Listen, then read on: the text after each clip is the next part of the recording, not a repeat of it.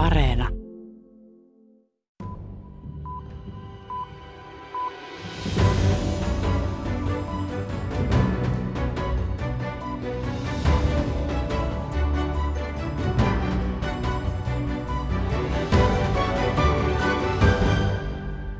Cybersecurity is national security. Uh, I mean that uh, it no longer is just a, a, simple guessing of passwords or perhaps a phishing email that our adversaries are, are starting to use. Kyberturvallisuus on kansallista turvallisuutta, painottaa amerikkalaiskenraali Paul Nakasonen.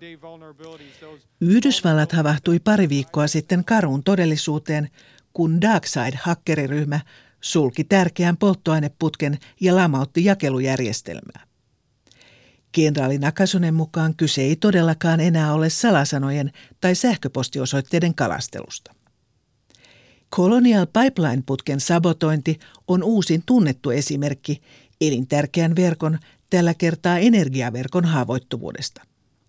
Erityisen alttiita häiriöille ovat meri- ja maakuljetuksia yhdistävät logistiikkaketjut. Tällä kertaa maailmanpolitiikan arkipäiväohjelmassa tarkastellaan merenkulun kyberuhkia. Minä olen Erja Tuomala. Tervetuloa mukaan. Itärannikon polttoaineputkihyökkäys osoitti aukkoja sekä tietojärjestelmässä että huoltovarmuudessa. Kun jakelu maissa katkesi, katseet kääntyivät koronan jo muutoinkin vilkastuttamaan laivaliikenteeseen. Merikapteeni Magnus Winberg Aboa Maaresta avaa aluksi Yhdysvaltain kyberhyökkäyksen vaikutuksia. Siellähän saatiin käytännössä lopetettua öljytuotteiden vienti tuonne Amerikan tai USA itärannikolle. Ja siinähän tuli tämmöinen merenkulun kytkös heti, että jos ei nyt putkea pitkin saada menemään, niin täytyy saada sitten laivoja tilalle kuljettamaan, ettei se yksinkertaisesti lopu. Ei niitä varastoja niin hirveästi paljon kuitenkaan ole. Ja, ja siinähän tuli kyllä tällainen, tällainen rintäys ennen kuin se saatiin taas liikkeelle tämä öljyputki toimitukset. Että se oli kyllä se oli kyllä merkittävä uutinen ja eihän se nyt sillä, sillä, tavalla, sillä tavalla ole mitään erityistä. Näitähän kyllä on, on ollut aika paljon kaikenlaista ja enemmän varmaan tulee olemaan tulevaisuudessa. Magnus Winberg toimii kurssijohtajana Merenkulun koulutus-, tutkimus- ja kehityskeskuksessa Aboa Maaressa. Tämä on ihan selvästi, että jos ei se putkea pitkin saada yli tuotteita siirrettyä käyttäjille, niin, niin sitten täytyy ottaa laivoja käyttöön suuri ongelma siinä on tämä, USAssa on tämä niin sanottu Jones Act, joka kieltää ulkomaalaisten laivojen käyttäminen kotimaan liikenteeseen. Että niillä ei ole mitään tämmöistä kabotaasia ollenkaan, vaan kaikki kotimainen liikenne, niin täytyy hoitaa kotimaisilla laivoilla, ja niitä ei yksinkertaisesti ollut saatavilla. Ei niitä niin paljon ole USA-liikunnalla loppujen lopuksi. Hakkerointiyritykset merenkulkua ja erityisesti siihen liittyviä satama- ja huolintapalveluja vastaan ovat korona-aikana moninkertaistuneet. Talouslehti Forbes arvioi kasvuksi jopa 400 prosenttia. Osa yrityksistä maksaa ja kärsii tappiot edelleen hiljaisuudessa mainehaitalta välttyäkseen. Se on selvää, että asiakkaat, jotka ostaa palveluita, niin jos ne saisi tietää, että nämä laivat on ollut ongelmissa, niin eihän asiakkaat enää sitten ostaisi näitä kuljetuspalveluita. Ne menis muualla hakemaan näitä. Kyllä minä sanoisin, että, että ylivoimainen enemmistö on semmoista, mitä ei tule julkisuuteen, että yksi selitys on se, että ihmiset eivät ole kiinnostuneita merenkulusta. Ei, ei, ei se kiinnosta ketään käytännössä. Se on vasta sitten, kun tulee näitä isoja disruptioita, niin, niin silloin se alkaa kiinnostamaan. Mutta kyllä näitä on tehty siis jo sanotaan kymmenkunta vuotta, niin vähänkin katsoo tuolla netistä, niin kyllä näitä on, on aika paljon ollut, mutta se ei ylitä uutiskynnystä, koska merenkulku ei ole kiinnostavaa. Sitä, jos on vastaavaa, jos lentoliikenteessä, niin se olisi, siitä olisi tullut melkoinen halu, kyllä se on ihan selvä, mutta merenkulku ei ole kiinnostavaa. Vakavimpiin meriliikennettä halvaannuttaneisiin tapauksiin kuuluu NotPetya-virus vuonna 2017. Ilmeisesti Venäjältä peräisin oleva virus häiritsi kymmenien Möller-Märskin satamaterminaalien toimintaa eri puolilla maailmaa Intiasta Alankomaihin. Hyvin tunnetta oli tämä muutama vuosi sitten oli tämä Märsk kontti, konttikuljetusyhtiön tai on niin muutakin, mutta se oli aika merkittävä, että oliko niillä kymmenen päivää kaikki tietoliikenne poikki ja, ja kymmeniä ja satoja tuhansia kontteja liikenteessä, niin se on aika hankala, kun ei sitä enää pystytä pyörittämään. Antwerpenissa, Antwerpenin satamassa oli jo 2011, tai se oli 10 vuotta sitten, oli jo tällainen kyberhyökkäys, jossa ilmeisesti pyrittiin saamaan jotakin huumikuljetuksia järjestettyä, että se menisi läpi. Ja ihan tässä äskettäin niin, niin oli uutinen, että nyt on kaikki neljä nämä suuri konttivarus, suuret maailmassa, eli Maersk, CMA, CGM, Kosko ja MSC, niin nyt ne kaikki neljä on, on, on joutunut tämmöisen kyberhyökkäysten umkriksi. Ja siinä nyt ei siinä suorastaan laivoista ollut kyse, vaan, vaan nimenomaan yhtiöistä ja, ja, ja satamista näissä. Niin, niin hyvin merkittäviä tapahtumia on ollut. Ja mitä statistiikkaa mä tuossa vähän tutkin, niin se on noussut nyt muutamassa vuodessa, niin 2017 oli joitakin kymmeniä ja 19 oli jo yli 300, 20, 20 500. Eli se lisääntyy merkittävästi. Näitä suoranaisia niin laivoihin tehtyjä kyberhyökkäyksiä, niin niitä ei niin hirveästi ollut, ainakaan ole ollut ö, uutisissa, mutta sitä ei välttämättä kyllä kerrontakaan.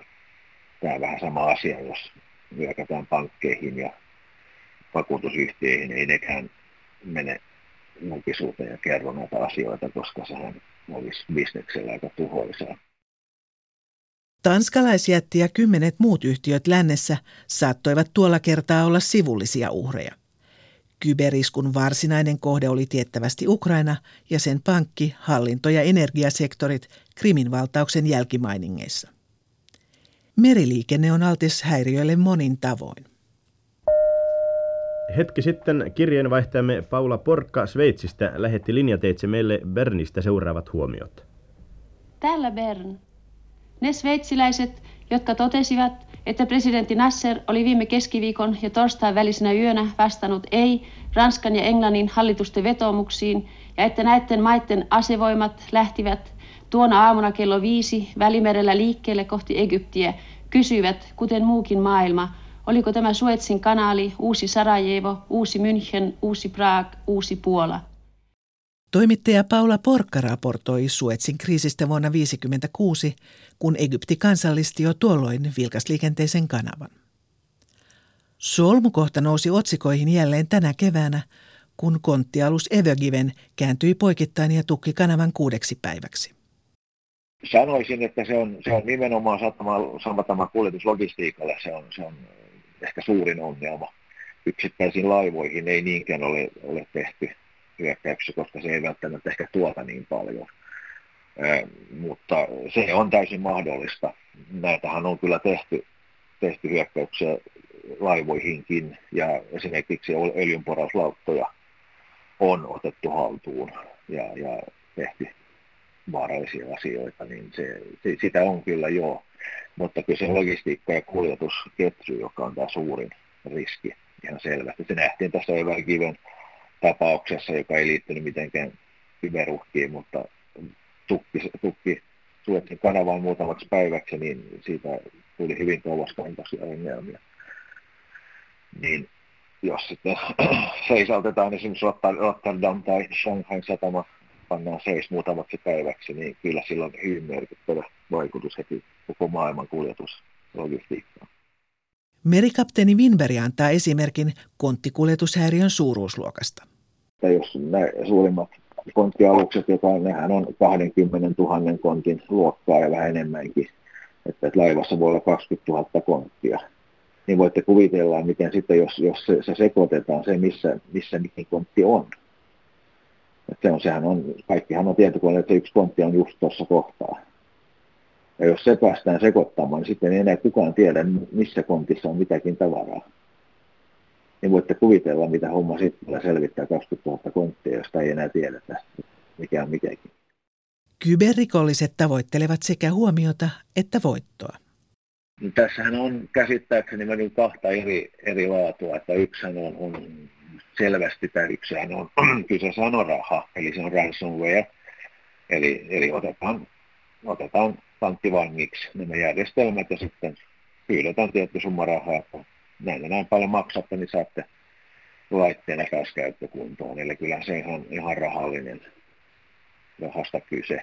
Toinen on sitten tämmöinen malware, joka leviää ihan hallitsemattomasti. Eli tämä Märskin tapaus oli kai tämä niin sanottu not, NotPetya-virus, joka levisi hallitsemattomasti. Se ei välttämättä ollut edes niin suunnattu hyökkäys, vaan se oli tämmöinen ihan, ihan tota, mm, miksi collateral damage on, on arvioitu jopa, että siellä ei vaadittu mitään rahaa. Eli, eli kyllä se nyt on rahasta kyse, että halutaan saada rahaa ja toinen se, että halutaan vain haitata toimintaa yleisellä tasolla. Ja ketkä nämä on sitten, niin näitä on, nehän on tämmöisiä hakkeeryhmiä käytännössä.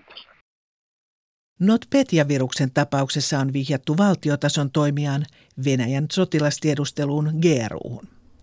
Venäjä on kiistänyt epäilyt.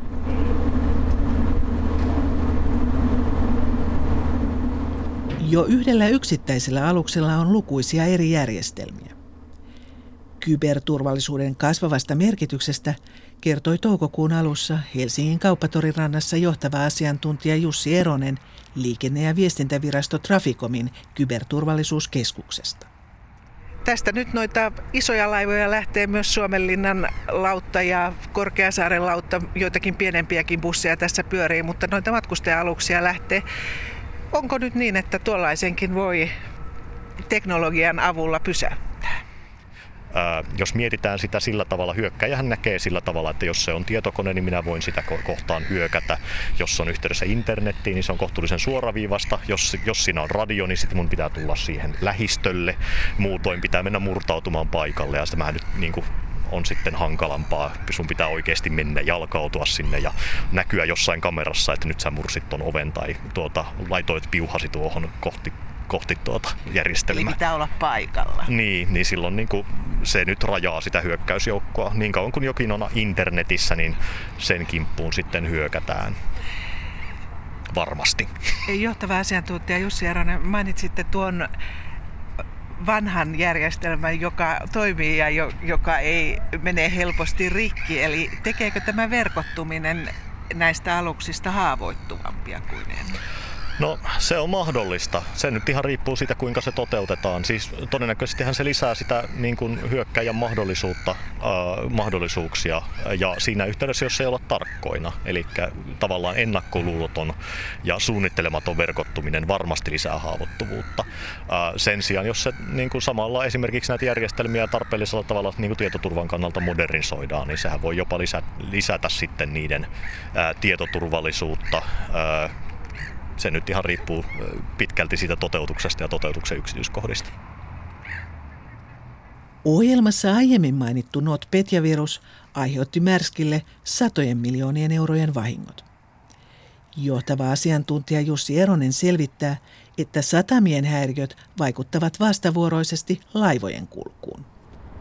Tämä esimerkiksi laajasti uusisoitu Märsk-varustamon tuo suuri tietomurto, jossa, jossa tuota, he joutuvat käytännössä rakentamaan lähes koko tuota, tietojen käsittelyympäristön uudestaan, niin kyllähän se nyt vaikuttaa niihin laivoihin sit niin kuin hyvin konkreettisesti, että vaikka laiva kulkee ja siinä ei ole sinällään mitään ongelmia, niin, niin jos, jos tuota, ei ole tietoa No varmaan on tietoa, minne ollaan menossa, mutta että mihin se lasti esimerkiksi on menossa ja miten se pitäisi purkaa ja mitä pitäisi ottaa seuraavaksi vastaan ja näin poispäin, niin niin, niin kyllähän se käytännössä sen toiminnan sitten estää.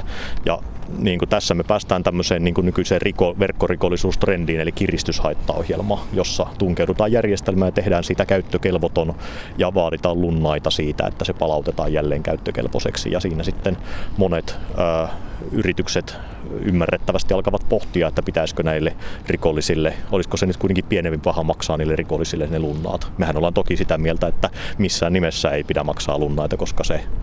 Houkuttelee uusia. Niin, se varmistaa se, että tämä toiminta sitten jatkuu. No entäpä sitten mainitsitte tuon juuri, että laiva saattaa sinänsä kulkea, mutta lastin ottaminen tai purkaminen tai, tai muut logistiikka- ja satamapalvelut ovat hyvin haavoittuvaisia.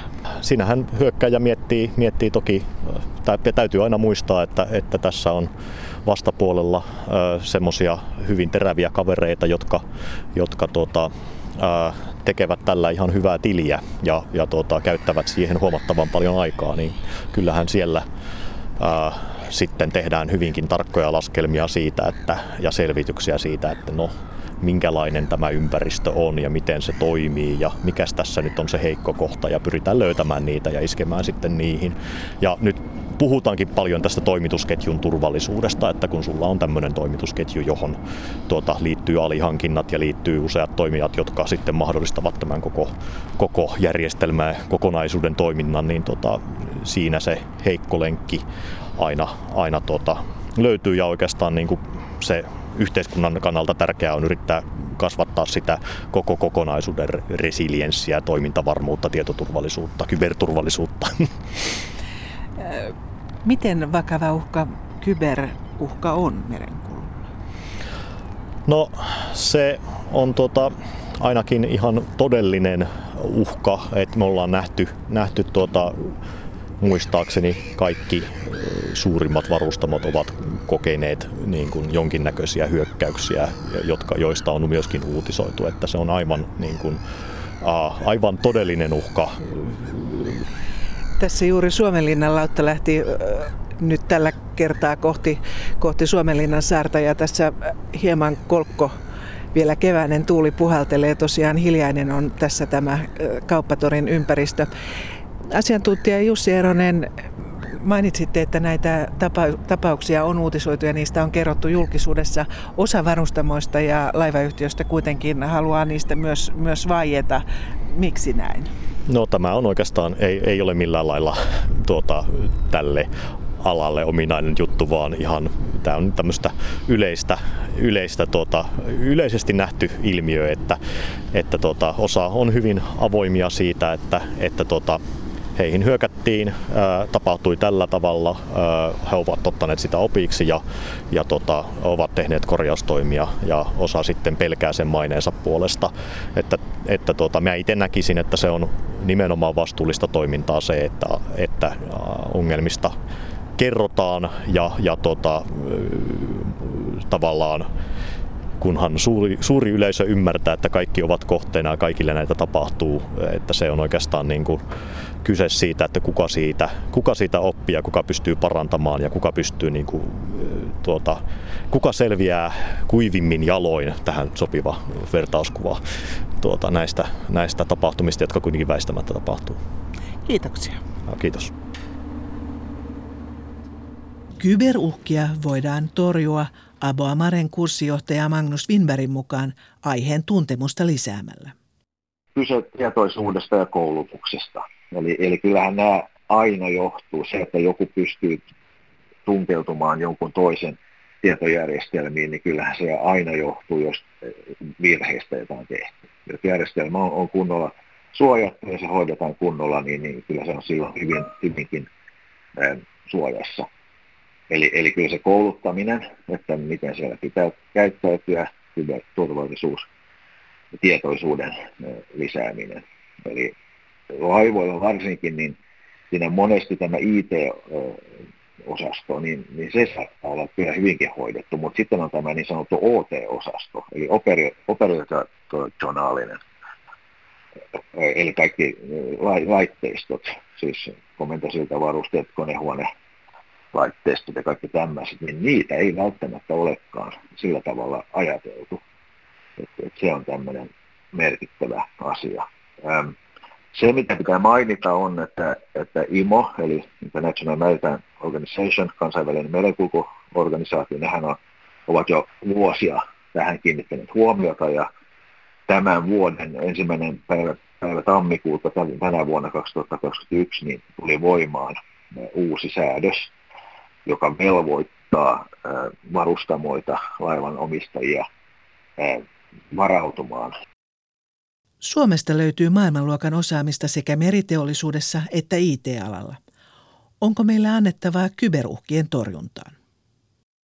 Hyvinkin paljon ja, ja meillä on jo, se on ihan selvä, tämmöiset isot toimijat, kun suomalaiset toimijat, kuten Wärtsilä ja ABB Marine, joka nyt on tosin tässä pelkästään suomalainen, mutta joka tuottavat ja toimittavat näitä laitteistoja, niin nehän tietenkin huomioivat tämän jo suunnitteluvaiheessa, että se on, se on selvä asia.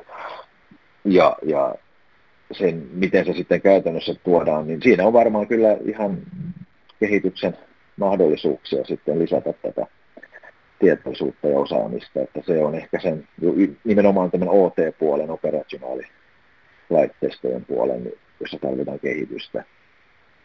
Koska niin se johtuu siitä, että suuri osa laivoista tänä päivänä ovat kytkettyjä esimerkiksi koko koneisto automaatio on kytkettynä maihin ja valvontakeskuksiin. Esimerkiksi Wärtsilän koneita valvotaan etänä hyvinkin paljon, se on yksi esimerkki. Ja, ja kyllä varmaan ihan tässä lähivuosina tulee tulemaan hyvinkin paljon nimenomaan tämmöistä tyyppikoulutusta. Ja myöskin ehkä yleisellä tasolla, niin ilman muuta on, on Suoma, Suomella hyvä mahdollisuus kyllä tässä lisätä koulutusta ja, ja tietotaitoa. Tässä oli maailmanpolitiikan arkipäivää tällä kertaa. Uusi viikko tuo uudet aiheet. Kiitos seurasta.